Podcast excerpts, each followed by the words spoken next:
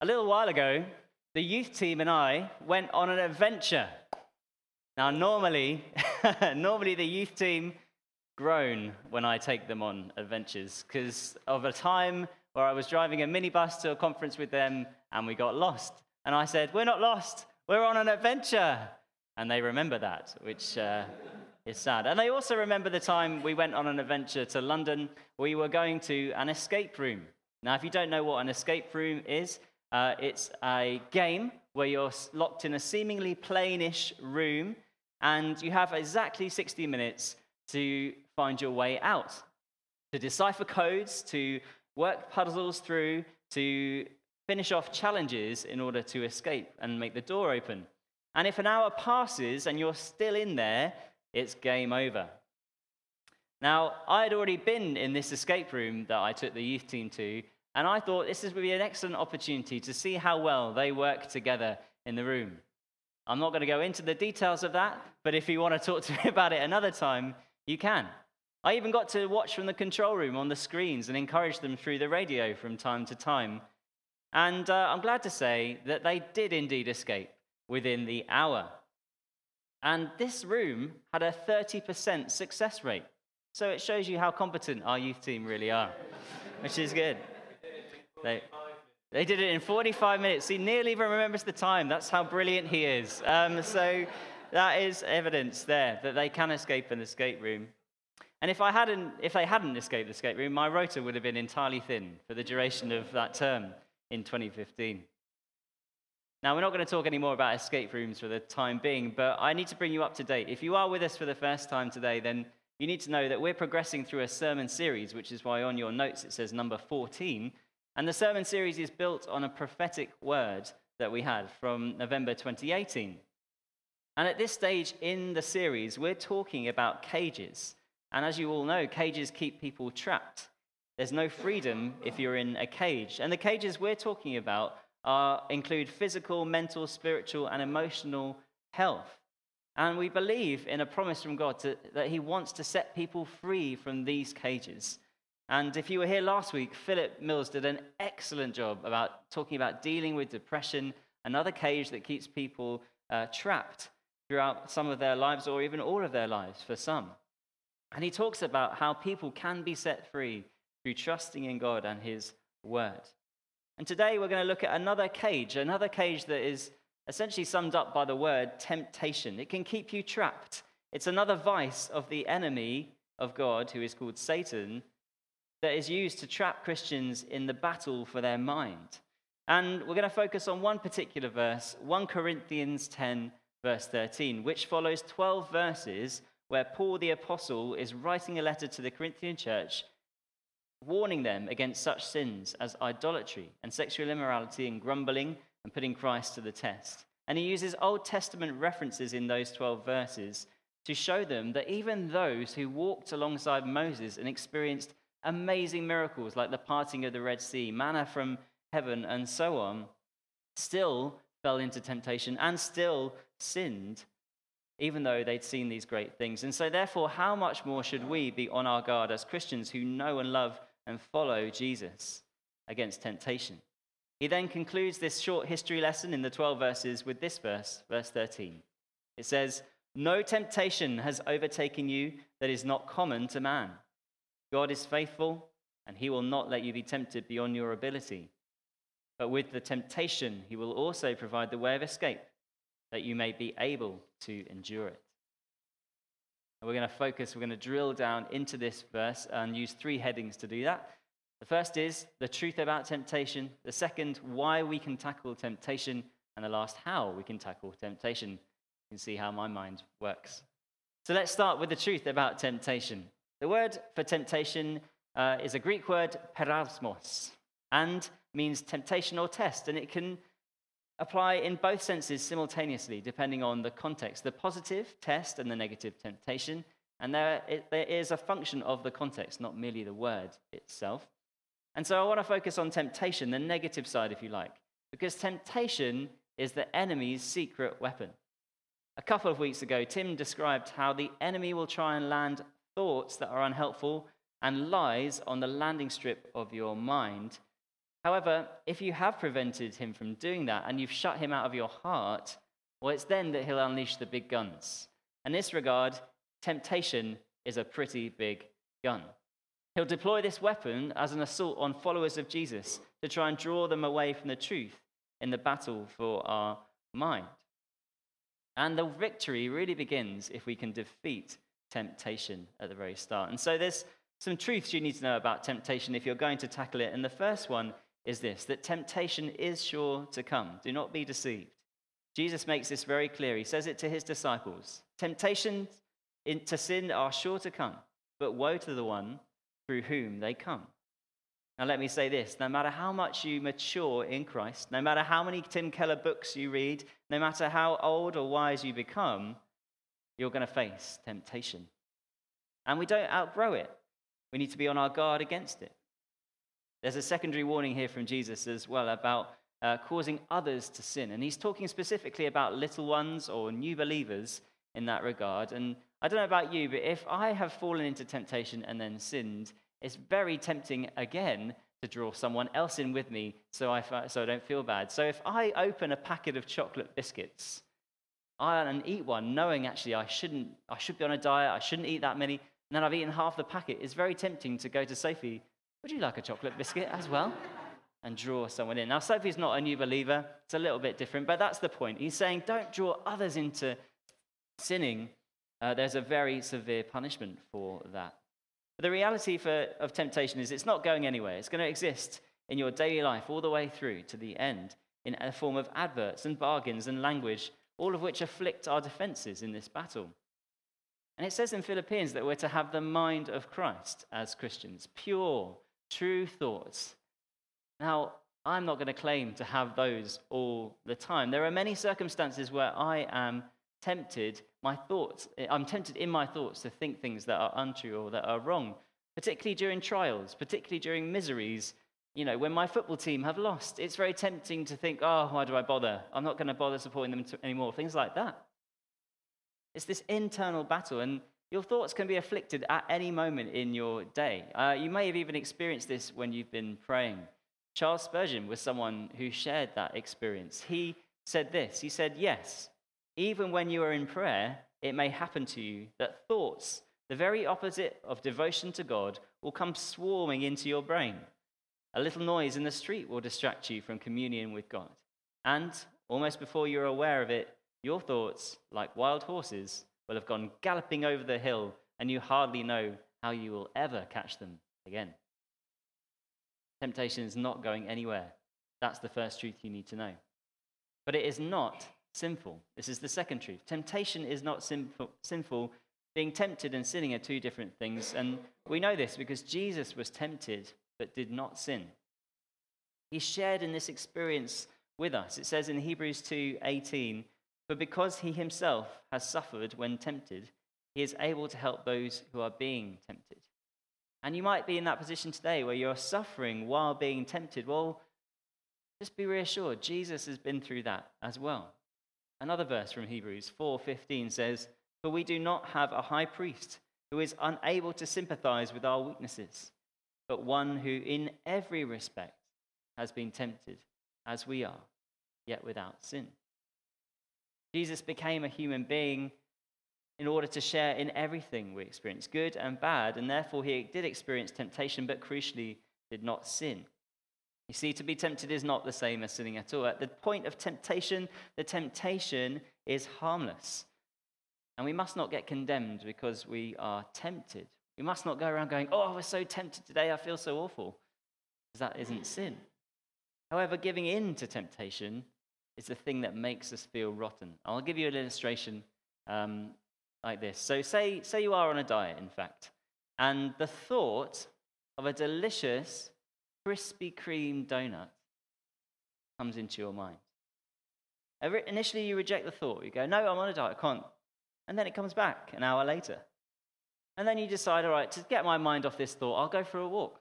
And you go walking outside, and you go past Tesco, and suddenly the thought comes in, they have Krispy Kremes in Tesco. And then another thought comes, don't we need more milk? I think we do. I better go to Tesco. In you go to Tesco, and you're walking in, and then you see the green and white display to your right-hand side. You can tell how well I know my Tesco. And you think, okay, maybe I'll just, I'll have a look at them. There's often, there's often perspex between me and the donuts, so I'll just look. I'm not going to eat one, maybe. I'll just look. You go and look at them, and then smell them. Oh, it smells so good. And you get to the screen, and the door's already a little bit open. You think, I really shouldn't.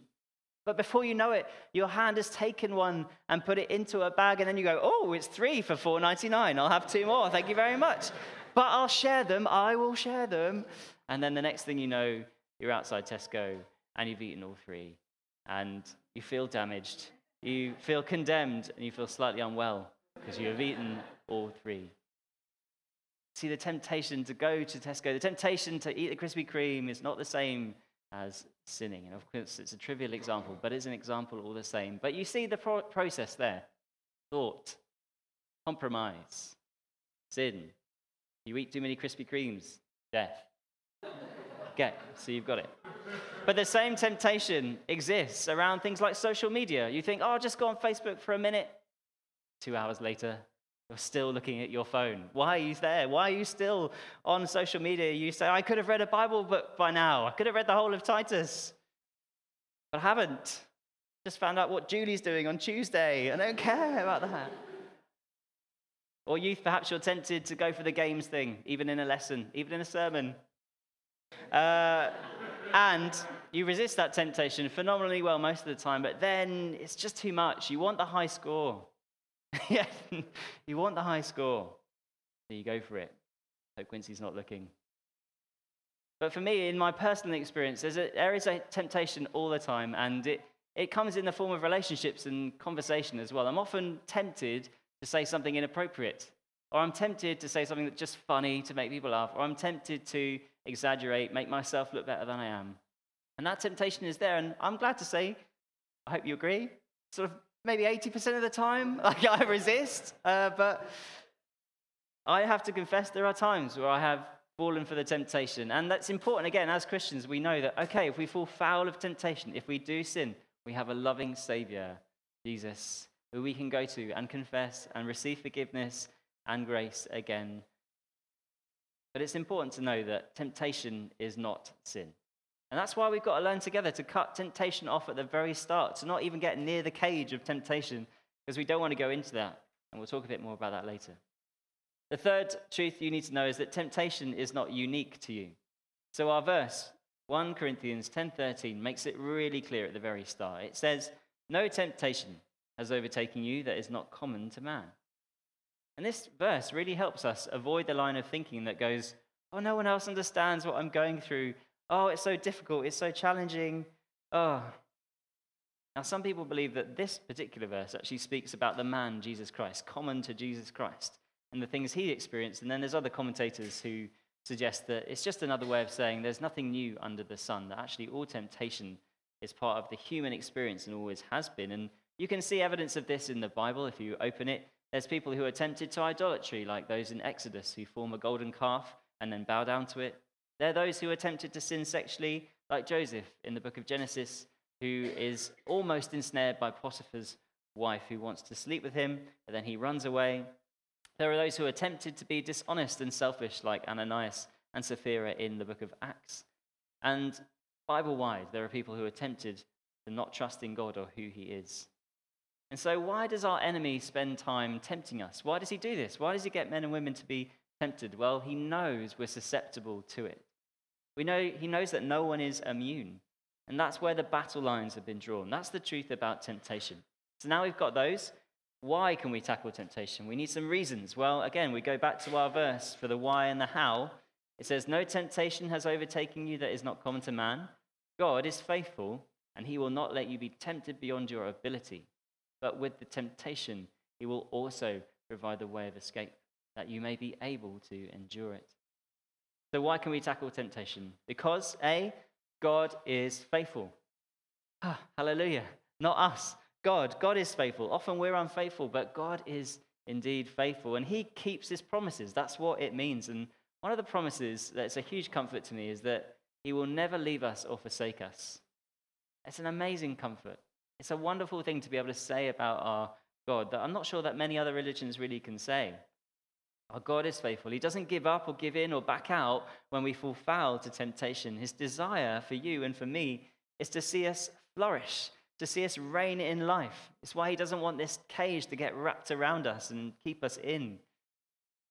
He's faithful, and he gives us the wonderful evidence of this in the form of his son, Jesus, and grace. Now, I hope you have an understanding of grace this morning. Um, I remember an acronym for this. I quoted it at my granny's funeral, in fact. God's righteousness at Christ's expense. Easy to remember, grace. And if you want more information on that, please do Freedom in Christ. Please do the grace course. But God's given us evidence of his faithfulness in those things. And it's one of the reasons why we can tackle temptation. Another reason we can tackle temptation is because God will not let us be tempted beyond our ability. And Paul declares this truth, and I love how personal it is. It says, will not let you be tempted beyond your ability. God, in his sovereignty, has control. He will only allow so much to afflict you. And to help paint a picture of what this is kind of like for me, uh, often I go walking in a place called Happy Valley, walking, praying, singing, things like that. And uh, people walk their de- dogs there a lot of the time, and uh, occasionally there's like a small dog that you're just like, oh, that's ridiculous. And then occasionally there's a massive dog, which is like, why do you own a bear? That is crazy. And uh, and they, they vary in two ways. Some are on a lead, and some are not. And it's the bear-like ones, when they're not on a lead, that make me tense up and keep me kind of still, and my hands up here, and I'm singing, hallelujah, open my eyes, ah, like that, put my arms in. And... Uh, And they're the ones that I'm actually scared of, because they're not they're not controlled. They could do anything. I don't know them. They don't know me. I'm not naturally scared of dogs, but like bear-like ones, you know, I'm fairly susceptible to being scared of them. But then there's other dogs that come along who are on a lead. And I can be like, oh, I should be like that. Open my eyes. Oh, it's on a lead. I put my eyes, shut my eyes again. Because I know that they're controlled. I know that they can't come any further than their master will let them come. And the same is true for Satan. God will only allow him so much. If you read the book of Job, you'd see that God... Uh, is asked by Satan, what can I do to him? How much can I do? And God only allows so much. And the true is, same is true with temptation. He will only allow so much. He won't let it go too far. He won't let it go beyond what you can bear, it says in another translation. We also have this other promise in Scripture from First John four, verse four b. It says, he who is in you is greater than he who is in the world. And he's talking about the Holy Spirit, the Holy Spirit that comes to live inside us when we put our faith in Jesus. The Holy Spirit is so much greater than Satan. Satan has no power relative to the power of the Holy Spirit living in us, in us. And it's the Holy Spirit we can call out to and call upon and say, help me, Holy Spirit. I need to resist. I need to overcome this. Show me the way out. But God won't let you go through anything that he knows you can't overcome. He'll, let, he'll enable you to endure it. And it means that I know when I'm next tempted that there will always be a way to overcome it, which brings us to our third truth about why we can overcome, tackle temptation. The latter part of the verse reads, with the temptation he will also provide a way of escape, that you may be able to endure it. Again, we should find this comforting and reassuring as Christians that when there is temptation, there will also be made a way of escape. However, there may be twenty other ways of escape as well. We are to discern God's proper route. In a trial, in normal life, we need to ask God, what, how do I, what's the escape route, God? How do I get out of this? And I want to look back at the Old Testament again, uh, at a story from the book of Daniel, chapter two, where there are some Jews who are held in a place called Babylon, called Shadrach, Meshach, and Abednego. And I'm going to call them Radshak and Benny, just to keep it short in the story. But they were under the uh, authority of Nebuchadnezzar, the king at the time, and uh, he was encouraged to create a decree that meant that everybody, when they heard a certain music, had to bow down to the idol that he'd created, and that the consequence of not bowing down was to be thrown into a fiery furnace. And I suspect that these Jews probably had a discussion about this at some point, but they knew then that they could not go ahead and break the commandments of their own God, Yahweh, by bowing down to another God created by King Nebuchadnezzar. And they would have also known, and possibly been very tempted to, bend their knee to this god when the music piped up to avoid certain death in the fiery furnace. I'm going to suggest that that was somewhat tempting for Shadrach and Benny, because all that they knew that all they'd need to do is just bend one little knee, just get down, and, and that's it, we're okay, we're clear. But they didn't do that. They refused to break God's laws. They refused to find an unrighteous way out of the situation. And lo and behold, they were indeed thrown into the fiery furnace, all three of them. And then the people who threw them in stood back, looked into the fire, went, who are those four guys standing in the fire? Didn't we throw in one, two, three? Did you throw anyone else in? No? Oh, okay. In the fire stood them another figure, who some believe uh, is in fact Jesus. And as they stood in the flames, they didn't scream, they didn't shout, they didn't cry out, but instead walked out of the fire and stood among those who threw them in. They endured the test. They went through the flames, and as the prophets and officials of the kingdom gathered around them to look at them and touch them, they could see there was not a mark on them. Not even the smell of a bonfire followed them out of that fiery furnace. And the king, Nebuchadnezzar, marveled at them and decreed that no one was to say a word against Yahweh, their God. Through trusting God in their trial, they had been tran- they had transformed a whole kingdom. Now, with that temptation closely tied was a way of escape, alongside their God, who was in the fire with them. And similarly, we can endure temptation and search God for the proper escape. We can trust in him, even if it means more suffering, even if it means actually this is the harder route, this is the narrower path. We can do that. We can rely on him. And we must be aware not to attempt to escape trials and temptations by our own making. And I, I'm susceptible to this. Like, I find human solutions all the time. If you've got a problem, I would like to find, I quite enjoy, in fact, finding the solution. But often the solution for Christians is pray, trust God. And it's not really what you want to hear at the time, because you think, well, I could just fix this this way. But actually, no. God calls us to find the proper escape route from temptation. There may be an easier path. There may be twenty easier paths, but it's not necessarily the righteous one or the route that God has ordained. Also, it's really important to remember just at this point that anyone here who's not a follower of Jesus does not have this support that we have, and which is why it's not fair for us Christians to judge someone who's not a follower of Jesus for not resisting temptation, because they're not in the same position as us. They're a victim of sin. They're a victim of the enemy's schemes to deceive them into following through on their temptation. And if you aren't, if you aren't a follower of Jesus here this morning, welcome, firstly, but also know that actually you're always going to find an excuse to do something you know is wrong, to sin, as we would put it, if you do not have faith in Jesus, and if you do not have that Holy Spirit living inside you. You see, you need Jesus if you want to escape temptation to sin. You need his help.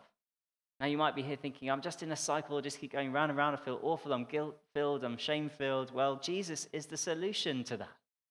You need to know that this morning. There is hope in him. He's not going to condemn you for that. He's going to welcome you to look at the cross and focus on it and consider what he did for you two thousand years ago. But as for us Christians, they're the reasons why we can tackle temptation. Now, how do we do that practically? To help us remember how to tackle temptation, I'm going to look at another Old Testament story about David and Bathsheba. And King David in the Old Testament, a well-renowned figure, a psalm writer, a poet, a great leader, a warrior, but ultimately a person susceptible to temptation. In Second Samuel eleven, the account of his fall into temptation starts like this. And it, I, like, I quite like reading it because it sounds a little bit awkward when they when they have to write about it, because they've written all these great things he's done, and then there's this event. Uh, so let me just read it. I'll read it to you as I would read it to myself. It happened late one afternoon when David arose from his couch. That's how it starts. That's it. Just the it happened. You're thinking, what happened? Must have been awful. And it was. It so happened that David had been lounging about on his couch at home when he should have been at war, and decides to go for a walk on the top of his house. He decides to go outside and climb the stairs and take a look around. Now, what thought do you think inspired this? Well, I'll just fill in the blanks for you. From the top of his house, David could see some things. He could see the top of other people's houses.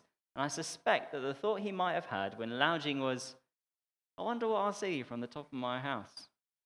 I wonder if anyone's bathing in the late afternoon. Off he goes to the top of the house, and he looks down, and oh, lo and behold, there is Bathsheba bathing on the top of a house, a beautiful naked woman bathing there. What does he do? He inquires, who is this? Oh, can she come round for a cup of tea? He's you're the king. Of course you can. That's what they do. David then sleeps with her. Bathsheba falls pregnant, and David conspires to murder her husband. Now, you're probably sitting there thinking, that's a pretty damning report of David. But where did it all start? It all started with a thought. Hmm, I'm a bit bored. I wonder what I'll do. What shall I do in the late afternoon? I know, I'll go for a little walk on the top of my house. It was that thought. That was the start of his temptation, which led David's feet to go up the steps. And by the time his feet were on the stairs, it was too late. As that thought developed, he compromised, he looked, he invited, and then fell into sin. And the ramifications of that sin echo throughout the rest of his life. And it all began with one thought. If I go to the roof, I'll probably get a better view. So, what do we need to do to conquer temptation? What do we need to do to get to the root of it and stop that process of thought, compromise, sin, and death? Well, the first thing we need to learn to do is flee from temptation right at the entry point, the very first moment. And I just want to ground this in your life so you know roughly when this moment is. It's when the conversation you've been having at the school gate or the water cooler or at your desk about someone else who's not there gets a bit nasty. That's the moment to flee. When you think about flicking through T V channels or going online late at night, that's the moment. Or when you think about replying with a witty yet slightly scything remark in that WhatsApp group that you're in. You see, to prevent the series of thought taking place to compromise the sin, you've got to take practical action, and you always have a choice at this point. You always have a choice in this moment. You've got the choice to walk away from that conversation immediately at the school gate, the water cooler, or your desk. You've even got a choice when you start to think about watching T V or going online late at night, and you have a choice to respond rather than react when you receive that WhatsApp message. When you face temptation, we are to flee from it. Referring to Joseph again, Potiphar's wife tries to seduce him. She clears the house out. She makes everything perfect. And then Joseph flees because he realizes what's going on. He flees from the temptation to sleep with Potiphar. And sorry, beg your pardon, not Potiphar, his wife. Thank you, David. Now, it's almost as awkward as when David had that thought now, isn't it? Anyway, um, so... We've just done our series on sex and sexuality. Check it out online. Uh, that'd be great. Um, so, sorry, self-control, return. Um, take the action. Take action. You've got to take action when temptation comes. You've got to flee. The next thing you need to do is take action when you're blasted. I'm going to explain what this mo- means in a moment. But in order to prevent anything going any further in the process, you need to work out what brought you to that point. What brought you to that thought? And for some of us, it might be circumstances or an emotional state that leads us into temptation. And reading of David, it seemed to be boredom, laziness, or simple passivity that got him into the mess he was in. He shouldn't have been. Uh, he should have been out fighting in the battle somewhere, but instead was lounging at home. Not really kingly behavior. All right, everybody else, go and fight. I'm just gonna watch Netflix. See you when you get back. You know that that's not really kingly behavior. He wasn't doing what he was supposed to do. And he was a bit bored, and that's what sets off his thoughts. Now, the post-it uh, I have at home on it says blasted, and it says, we are most susceptible to sins of the flesh when we are blasted, and that means bored, lonely, angry, self-pitying, tired, extra stressed, or depressed. And I think the post-it's in Dale's handwriting, so he's going to be chuffed with that, that I brought that up in a, a sermon, but that's what it says, and it reminds me, actually, yes, hang on, in those moments when I'm bored, when I feel a bit alone, when I'm angry, self-pitying, tired, stressed, depressed, uh, I'm susceptible. That's when the thoughts are going to come. That's when the enemy is going to try and deceive you into sinning. And in that moment, we may have to take more practical action. We may need to call someone. We may need to pray, lead me not into temptation, Lord, help me. But again, we have a choice. And the danger is that a cycle develops in those moments. So then we associate those states with uh, sinning and fall into a habit of thinking those things that lead us into temptation and then sin. And those things ultimately will prevent us from maturing in Christ. And we all want to grow. We all want to try and mature in Christ. And that's what we're designed to do in a uh, in a spiritual way, is to grow in him. And if we get stuck in a cycle, then you can be there for years if you're not careful. And that's why we run Freedom in Christ. That's why we do the grace course, et cetera. But if you are in a cycle, there is something you can do. It's not uh, a complete loss. And I don't know if there's any gardeners in the room, but gardeners will know this about some weeds particularly, that roots can be really hard to get out of particular weeds. And there's a weed called bindweed, uh, which is particularly invasive, and it goes down almost twenty feet in places. And if you're a regular gardener without a J C B, you're not going to be able to deal with that very easily uh, at all. And even if you chop bindweed up, I'm told, small sections can just plant a new plant altogether. And the same really applies with thoughts. You can dig them out. You can dig out the lies. You can do Freedom in Christ once, but then maybe there'll just be a tiny shred of that that will come back and start sprouting again, and you have to deal with it. And it can be hard to shift. Even though you thought you defeated them, they can still be there. And so we have to do this process regularly, review our thinking. And for some of us, it is that cycle, that habitual way of thinking that brings us through to sin every time, and we need to deal with it. We need to rewind and work out, what is it along the line somewhere in my life did I start to believe that isn't true about me, that isn't true about God, that isn't true about my uh, reality? And Jesus kind of models um, what we are to do once we've found out what the lie is. So if you've established the lie, you then need to find, go to the scriptures and find out where God counteracts that with his word. And, and Jesus models it in Matthew's gospel when he uh, is being tempted in the desert by Satan. And you can read that whole account in Matthew chapter four, verses one to eleven. And Jesus' reply every time is, it is written. He quotes scripture back to Satan. And it's a little bit scary that Satan knows the scriptures, and sometimes he knows the scriptures better than we do, which is why we have to be really diligent about going around, finding these scriptures and reading our Bible regularly, getting into that pattern so that we can push the enemy back at every turn. And Claire Blaze recently did a sword-fighting discipleship stream with us where she taught people how to memorize scripture. And I would just encourage you, if you want to do that, speak to Claire. She is the business. I think she even uh, changed that track by the Bee Gees recently into a Bible verse, which is Staying Alive. Does everyone know that one? Yeah, Lorraine's nodding, so I'm good.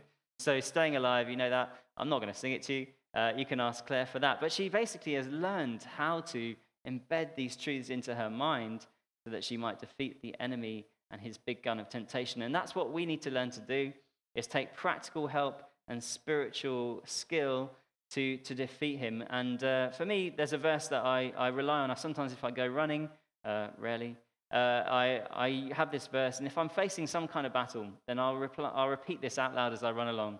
Submit yourselves then to God. Resist the devil, and he will flee from you. I'm even doing the arms while I was doing it. Um, it and that, I just repeat it. I repeat it. I repeat it. And it just helped a lot. And so there's lots of ways there we can tackle temptation. There's more. Uh, you can learn about it on the courses I've mentioned. But that's what we've done this morning. We've covered three headings: the truth about temptation, why and how we can tackle it. And if you're like me, you need something practical to do after hearing a sermon like this. You need to tell me, what exactly do I need to do? Uh, well, application-wise, you can do this. You can acknowledge that you have a choice when it comes to temptation. Referring to the Krispy Kreme thing earlier on, you can choose whether to endorse that thought or bat it away if you're on a diet. Second thing you can do is put practical defenses in place to avoid being blasted.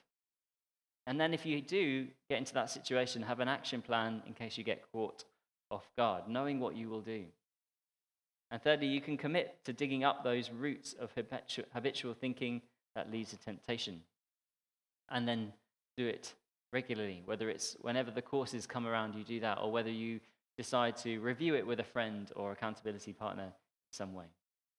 That's what you can do on the practical end there. And so, in conclusion, you may remember the escape room I mentioned. Well, if you think about it, being locked in a room with people you trust, knowing there is only one proper way of escape, is a little bit like tackling temptation. We can remember that when we face temptation, We've got a team around us, Father, Son, Holy Spirit, Church, who work with us to help us escape temptation. We can remember that there is a proper route of escape that isn't always the obvious option. I've been in an escape room where someone said, well, should we just kick the door down? I'm pretty sure that's not what the escape room builders intended for you at the start, but I'm pretty sure if you put five boots to that door all in one go, you could definitely do it. It's not really the right option, though. You need to remember, just like the escape room, that the test will only last for an appointed amount of time, and God, who is faithful, won't let us go into the room or go into temptation without ensuring there is a way out. And he'll even use the radio to call down to you and encourage you when you're facing that temptation. Call prayer. Plus, when we do all these things to engage the enemy on this front, rather than be passive and tackle temptation, there is a much higher success rate than thirty percent. Knowing all these things should be our comfort. It can supply us with joy in trials and temptations. I hope that's will be the case for you from now on. I'm going to pray, and uh, then we're going to respond. Father, thank you for this. Thank you for that verse, Lord, that we can drill down into, remembering you're faithful, remembering your goodness, remembering that you have provided everything we need to escape trial and temptation. And we can remember that we are blessed as followers of Jesus, that we have him with us, like the guys in the fiery furnace. We have a Savior who's not unused to trial and suffering. We appreciate that. And we're blessed that you have sent us your Holy Spirit to fill us, to enable us to overcome and tackle temptation at every turn. I pray that you'd come right now and bless us. Come right now and fill us. Come and help anyone who might be struggling with temptation this morning. In your name. Amen. Amen. Good. Um, thank you. Thanks. Good.